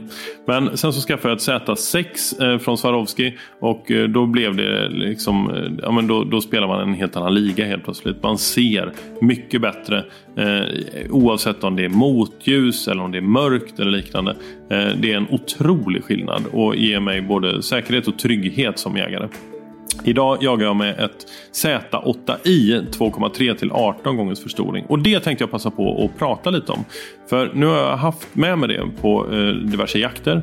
Eh, bland annat när jag var i Polen eh, förra veckan och jagade råbock och vildsvin. Och jag har inte haft 18 gångers förstoring innan men jag upptäckte ganska snabbt att, eh, att det verkligen finns en funktion med att kunna dra upp så mycket för mig. Eh, inte i själva skottögonblicket utan mer för att kunna identifiera djur, könsbestämma djur på flera hundra meters håll eller eh, att kunna se hornuppsättningar på lite närmre håll och så liknande. Och 2,3 funkar alldeles utmärkt på drevjakt för mig. Sen så finns det ju massa olika varianter. Eh, bland annat har de ju drevjaktsikte i 1 till 8 och då är det en ren etta. Eh, det är inte 1,1 eller liknande utan det är en ren etta vilket gör att eh, när man tittar i det med båda ögonen öppna så känns det extremt naturligt. En annan fördel eh, med Z8i är ju då möjligheten att sätta på ett eh, Swarovski BTF Ballistic Turret Flex. Vilket eh, då är ett ballistikhjälpmedel som gör att du kan förinställa med din ammunition hur många klick och med olika markeringar och på olika avstånd. Det kan du sätta både ovanpå siktet för att kunna justera siktet vertikalt men också på sidan av siktet för att kunna justera för eventuell vind och liknande. Jag är supernöjd med siktet. Jag har varit det eh, tidigare med sexan också. Eh, och jag kan varmt rekommendera Swarovskis produkter. Eh, Mina damer och herrar, det är dags för I frysboxen med Daniel. Och då, den första eh, paketet jag tar upp här, det är färs eh, från Mufflon. Det är ju sjukt gott. Alltså mufflon. Eh, jag hade faktiskt, eh, jag sköt mufflon förra året, ett par stycken. Och eh, då gjorde jag, styckade ut alltihopa och sen blev det lite paryrer liksom. Som man, som man, Vad sa du? eh, Paryrer? Ja, alltså putset, alltså det som inte är köttbitar. Ah, okej, ja. Så det malde jag ner. Det blev en ganska härligt fet färs. Eh, och de, alltså man gör hamburgare på dem. Ja. Det är ju så sjukt gott. Men inga, man får inte ha någon smaksättning alls i den. Nej. Utan eh, det som är så gott är att egentligen bara pressa till hamburgare. Ja. Och så kryddar man på liksom. Ordentligt med kryddor på. Ah. Mycket salt och peppar. Och sen kanske när man grillar dem eller steker dem så pensla på lite vitlök. Eller krossa en vitlök i stekpannan. Eller vad man bestämmer att göra. Eh, och det här fettet som bara liksom smälter. Så till slut så grillas, eller så eh, steks det i sitt eget fett. Det är ju så sjukt gott att just smaksätta. Så när man kör i panna, i med mycket vitlök och örter i den. Och så det sista man gör så tar man sked och så bara drar man det här på köttet och så lite på brödet också. Fint. Innan man rostar in det. Eller bolognese, alltså köttfärssås. Är ju också makalöst gott på mufflon. För du har ju en, du har en rätt speciell lammsmak. Det är liksom en blandning mellan nästan rådjur och, och lamm. Så att det, det har så mycket smak. Och god smak liksom. Det blir aldrig för mycket. Och det, hur gör du den bolognesen? Eh, morot, selleri, lök, schalottenlök och vitlök. Eh, I små, små, små tärningar. Viktigt att det är små tärningar. Alla ska vara lika stora. Eh, alltså alla olika grönsaker. Och så sorterar man det här i, i olivolja på låg temperatur. Väldigt låg temperatur. Tills grönsakerna börjar bli mjuka. Eh, och då går jag alltid med, med chili. Tar kanske två piri-piri som man skivar extremt tunt. Bara i där. Och så- Exakt lika. Exakt Ja. lika måste det vara. Ja, men det är viktigt när man lagar mat. Ja. tycker. Och sen får du ligga där och då brukar jag liksom stänga av gasen och på igen och stänga av. För det får absolut inte ha färg.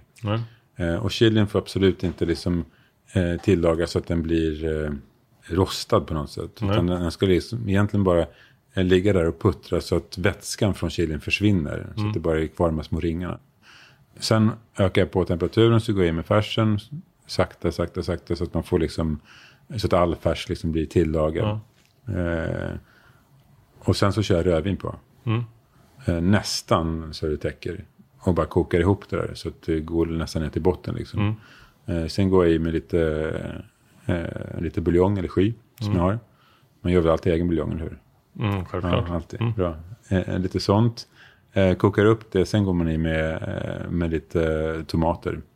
Sen är det så att det är väldigt gott att, eh, att hacka i lite lever eh, i också. Från... eh, Ja, från Mufflon då, Ja. ja. Jättegott. och och den, den slänger du i ihop med grönsakerna eller med... Nej, den slänger jag i efter köttet. Okej, men du steker den fortfarande? Nej. Utan den, den, den går bara i efteråt. Den kokas liksom sönder i allt det. Ah. Det blir faktiskt gott. Eh, fasanbröst. Eh, ett bra tips som faktiskt alltid blir väldigt, väldigt gott och saftigt. Det är att eh, man, eh, man tar bort skinnet. Eh, putsar det liksom så att det är helt snyggt och rent. Eh, man kan göra på två olika sätt. Antingen bröst utan ben eller kör man hela skölden med, eh, med brösten på benet, liksom på skölden men utan skinn. Eh, men vi tar det här, det är enklare det här utan, utan skrov liksom. Eh, Så bara ligger mina bröst, idag. Eh, så tar du eh, vitlök, timjan, rosmarin, ett lagerblad.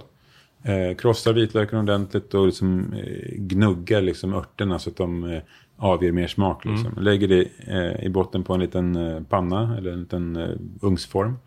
Eh, och så smälter du smör. Och så häller du över den här så att det täcker.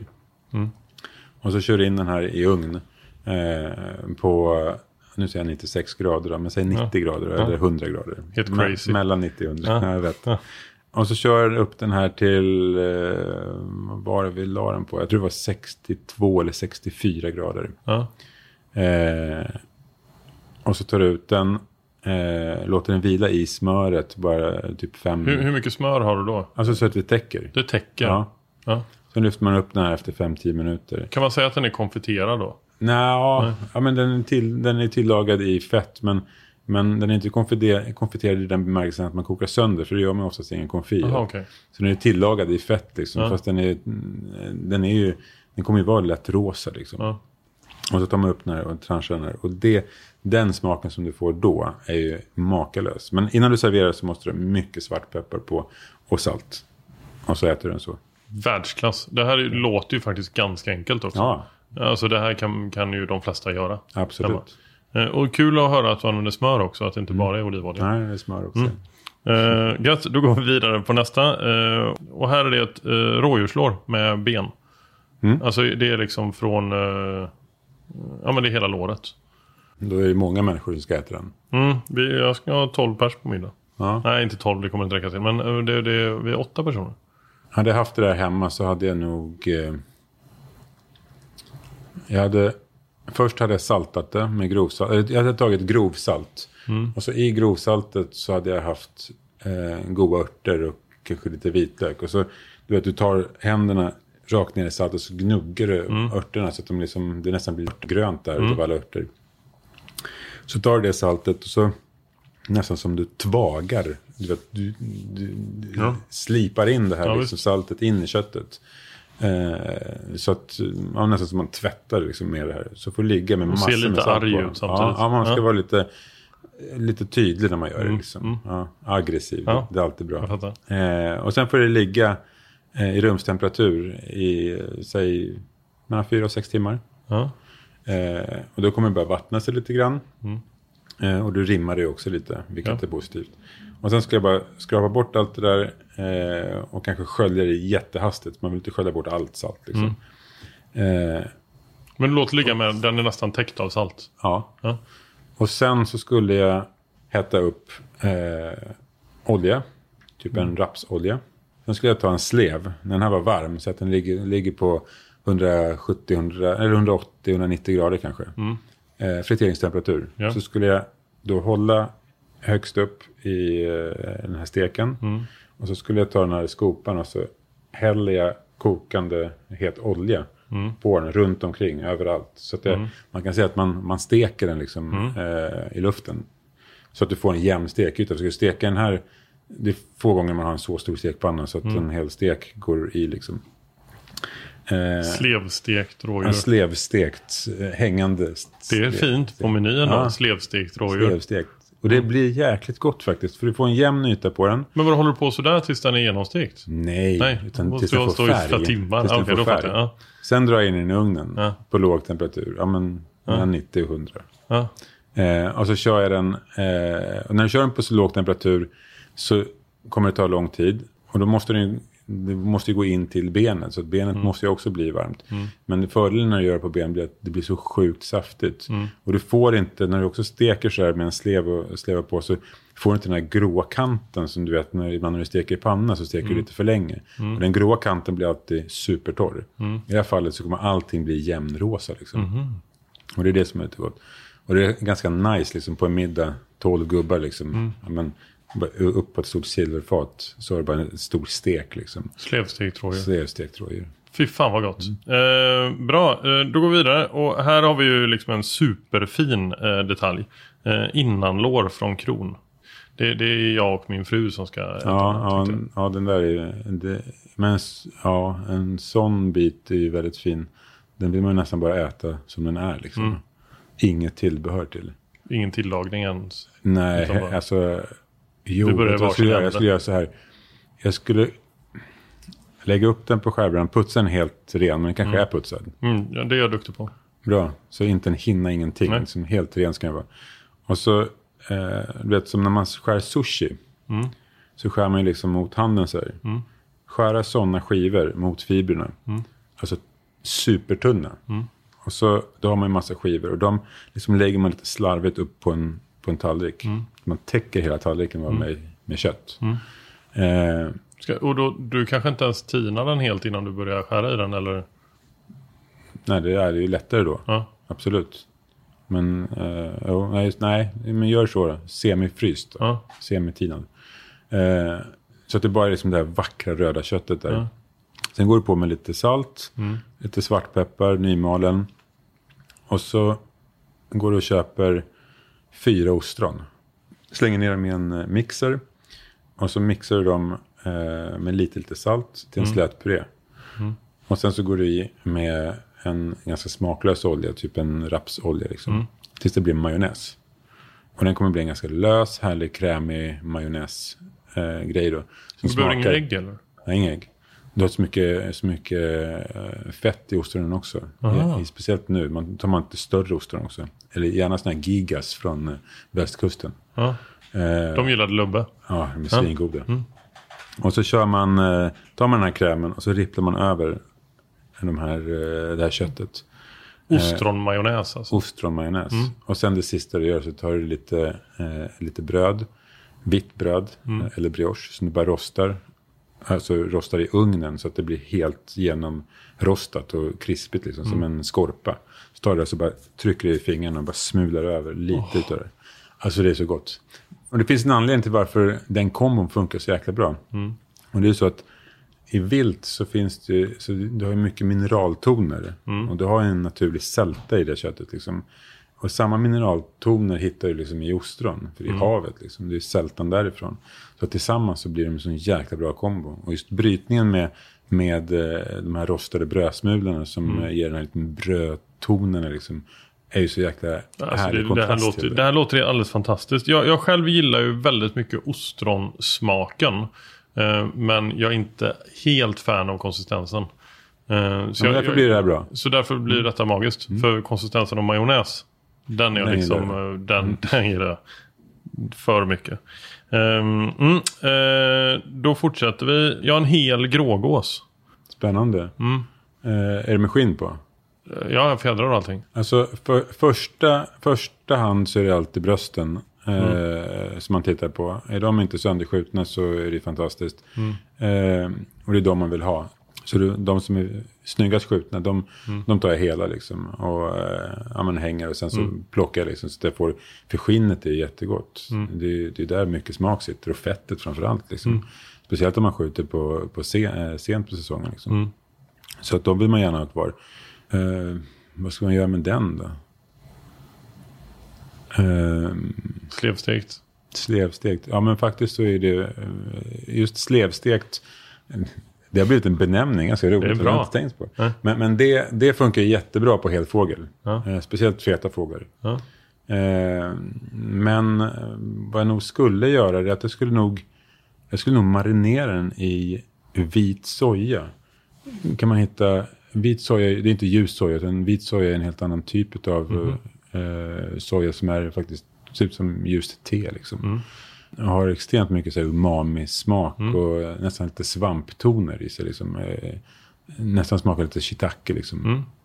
Eh, jag skulle marinera den i det, en påse liksom. Eh, när den är helt He, hela fågeln Ja, plockad. Ja.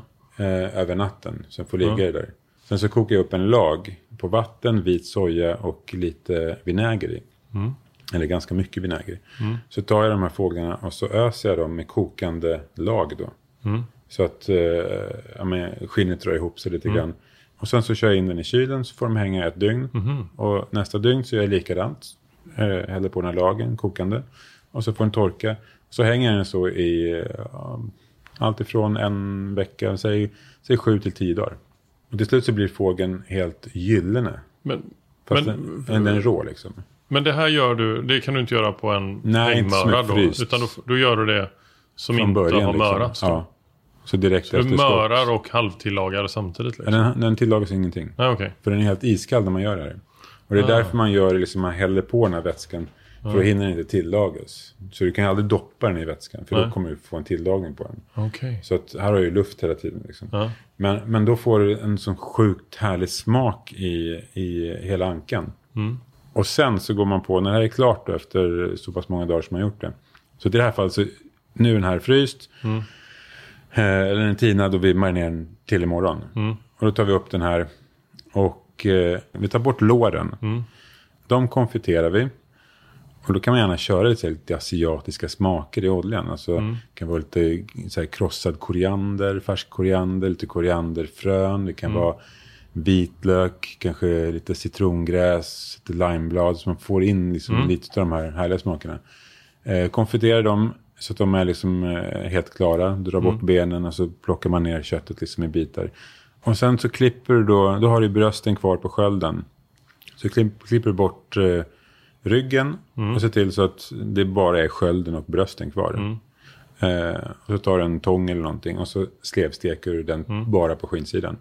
Och så in i ugnen. Eh, och där kör du 90 90-100 grader eh, till en innertemperatur utav eh, 57-58 ska jag säga. Eh, och så tar du ut den så låter den bara vila 10-15 minuter. Sen tar du bort brösten. Eh, lägger på en plåt så värmer du på det där med överugnsvärme så att du verkligen krispar till skinnet ordentligt. Och sen slicear du upp där och så lite salt och härligt till. Och så tar du då konfin på låren. Eh, samma sak där, blir det en lite sky i botten. Den ser till att, att ta tag i och på de här bitarna utav eh, anklåren då så häller du på den här skyn och så eh, lite olja, salt, peppar och så äter du det tillsammans med liksom den här fint trancherade gåsen på och något gott tillbehör till. Men det är väldigt gott. Alltså, Och du får det där ja, krispiga. alltså, det, det, det, det låter så gott så jag vet inte vad jag ska ta vägen. Det bästa med konfit är att du kan bara slänga in det i ugnen och sen kan du göra någonting annat i fyra timmar eller tre Mm. Ja. timmar. Så att eh, det sköter sig själv. Du kan inte Men vad, ska man ha? Alltså om man har en, ett helt bläck med... Eh, ska man ha olivolja? Vad fan, det är ju 500 spänn olja liksom. Ja, men du får ju använda eh, bläck eller plåtar som är liksom ja, men ämnade för den lilla detaljen som du Ja. har. Så att man behöver inte, behöver inte ta jättestort för en liten bröst eller Nej. vad det nu är. Kan man återanvända oljan? Ja, Ja. sila den och så kör man upp i pet- petflaskor. Okej. Vi avslutar med en och det är lår från hare. Som inte heller är urbenat. Mm. Vad tycker du jag ska göra med dem? Jag tycker ju hare är gott. Jag älskar att ha det. Eh, men jag skulle nog bräsera dem. Alltså man, man bryner dem hårt. Eh, med smör och lite olja så att du verkligen får liksom mycket Mm. smek, eh, stektoner. Eh, smektoner. Smektoner. Eh, och sen lite grönsaker där i. Eh, och sen på med rödvin och sky och så får det där liksom långsamt, långsamt puttra. Sen när den här är klar. Den ska ju vara så pass klar. Mm. Då Så är den fortfarande hel. ja, he- ett helt lår liksom. Då ska den vara. Den får inte vara så att den faller isär. Ja, okej. Men den ska ju vara så att den är mör ändå. Liksom. Lyfter upp den där, silar eh, såsen som har blivit och så kokar du ner den här såsen så den blir ganska tjock. Den ska vara liksom, ja, men ganska tjock och tät. Liksom. Och sen smakar du upp den här med, med lite vinäger. Eh, och vad man kan göra också, det är att om man inte vill reducera ner den här så mycket, då kan man gå ner med precis det sista man gör innan, när den är helt klar. Så tar man lite anklever, så man slänger i klickar av anklever. Och så bara vispar man igenom den här, så den blir som, eh, då får du lite ankleverton i den här. Eh, och också en sån här klassisk grej som man gör just till, eh, till hare. Och, sen, och då blir den så här tjock och härlig. Och så lägger du upp den på tallrik och så bara naperar så du slår över den här såsen så det verkligen bara pff, lim, Na- napera, limmar. heter det så? Napera. Napera. Det är att slå över. Ah, okej. Ja. Och då blir det, liksom, det blir helt glansigt lår. Jag tänker liksom ungefär som man doppar det i, Ja. i eh, ja, men en tjock kräm. Liksom. Ja. Så. Och så serverar Och du så den och så, en, och en puré till. Liksom. Det är och, gott. och så lägger du fram, för det här måste ju räcka för två. Ja, Eller käkar man ett lår själv? Det kanske man gör. Nej, ja, två, två pers räcker Ja. ja. det. Ja. Men man vill ju ha den här mustigheten och just smaken från hare är ju jäkligt gott. Speciellt när du gör den på ben. Eh, alltså, eh, tack eh, snälla Daniel eh, för den här, eh. Den här listan. Eh, och, och tack för, för att du ville ta tid och prata med mig också. Var bara roligt. Vad, vad, har du, vad har du framöver? Har du någonting? Jag menar nu har du liksom du har hus och mark på Gotland. Du har en, en fin jaktkocker, en flinga som Mm. du spatserar med och skjuter någon eh, fasan för då och då. Du ska öppna en ny krog. Du har en väldigt fin krog. Eh, du jagar när du vill. Du är med lite på YouTube. Med Mm. lite poddar. Vad, vad har du mer? YouTube-kanalen har ju faktiskt, eh, det har, det har bara blivit roligare och roligare. Mm. Två år har gått och, och jag tycker att vi blir bättre och jag tycker att eh, vi hittar på roligare saker. Nu är det ju pandemi vilket gör att det, vi kanske inte kan åka utomlands lika mycket Nej. som vi kanske hade hoppats på. Eh, Så det blir det istället mycket, mycket jakter i Sverige. Vi har varit uppe i Norrland, vi har varit eh, nere... eh, Hur var det att jaga ripa förresten? Nej, det var fantastiskt. Mm. Eh, det, var en, det var en sån jakt eh, som jag har drömt om. om du vet, så här, drömjakten. Det har Mm. alltid varit ripjakt på fjället. Eh, så fick jag göra den för två år sedan och nu har jag hunnit med tre stycken ripjakter. Eh, och det är, det är en sån naturupplevelse som man blir helt, helt eh, varm i hjärtat liksom, när man bara tänker på det och, och står där och man skidar kanske i Ja, vad kan det vara mellan fem och nio mil liksom. Eh, drar man liksom iväg på två dagar åtminstone. Och, eh, och bara det här lugnet och den här klarblå himlen. Vilket det faktiskt har varit alla tre tillfällen. Eh, Vilket är helt sjukt att vi har prickat in liksom de dagarna också. Eh, det är helt underbart. Det, är, alltså, det är sån verklighetsflykt så att eh, det finns inte. Så att, eh, det, är en- det är en, och den jakten kommer jag nog göra varje år. Men sen, jag har aldrig gjort en höstjakt. Så det skulle jag vilja göra. Alltså ripa på hösten. Sen har vi ju ja, vi har, vi har en hel del jakter inbokade nu. Eh, både jag och Lubbe. Så det skulle bli jättekul. Och mycket mat eh, har vi också. Och lite andra typer av filmer som vi också gör. Eh, han har gjort, eh, eh, han har gjort jakttorn. Eh, När han låste fast sig. ja, precis. Eh, och vi... Och på en kamera va? gör lite slip, hur man slipar knivar och lite sådana grejer också. Så att, och nu är det ju så här, det, är- det är ju en tråkig säsong liksom för alla jägare. För att många är liksom låst in bössan i skåpet liksom. Och nu är det andra grejer man ska göra istället. Så att, eh, Ja, det finns ju massa saker och nu kommer skyttet igång. Ja, ja det är mitt, eh, mi- mitt löfte till mig själv det är att jag ska skjuta mycket, mycket mer i år än vad jag gjort tidigare. jag har ju opererat mina ögon så nu kan jag aldrig klaga på liksom, att ja, men linsen var fel. Va, hur, hur är det, hade du mycket astigmatiskt problem?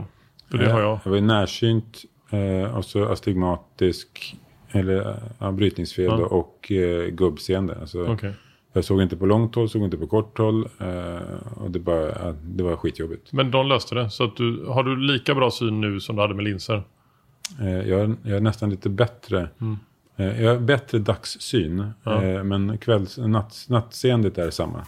Okej. Men, och det går inte att ändra liksom. Nej. Ja, men det, det låter ju ändå som du har, eh, du har det fint och du kommer ha det precis lika fint framöver om du fortsätter i den här takten.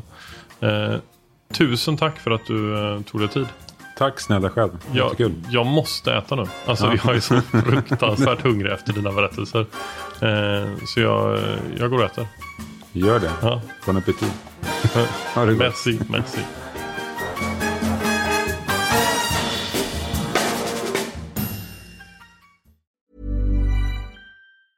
Even when we're on a budget, we still deserve nice things. Quince is a place to scoop up stunning high-end goods for 50 to 80% less than similar brands.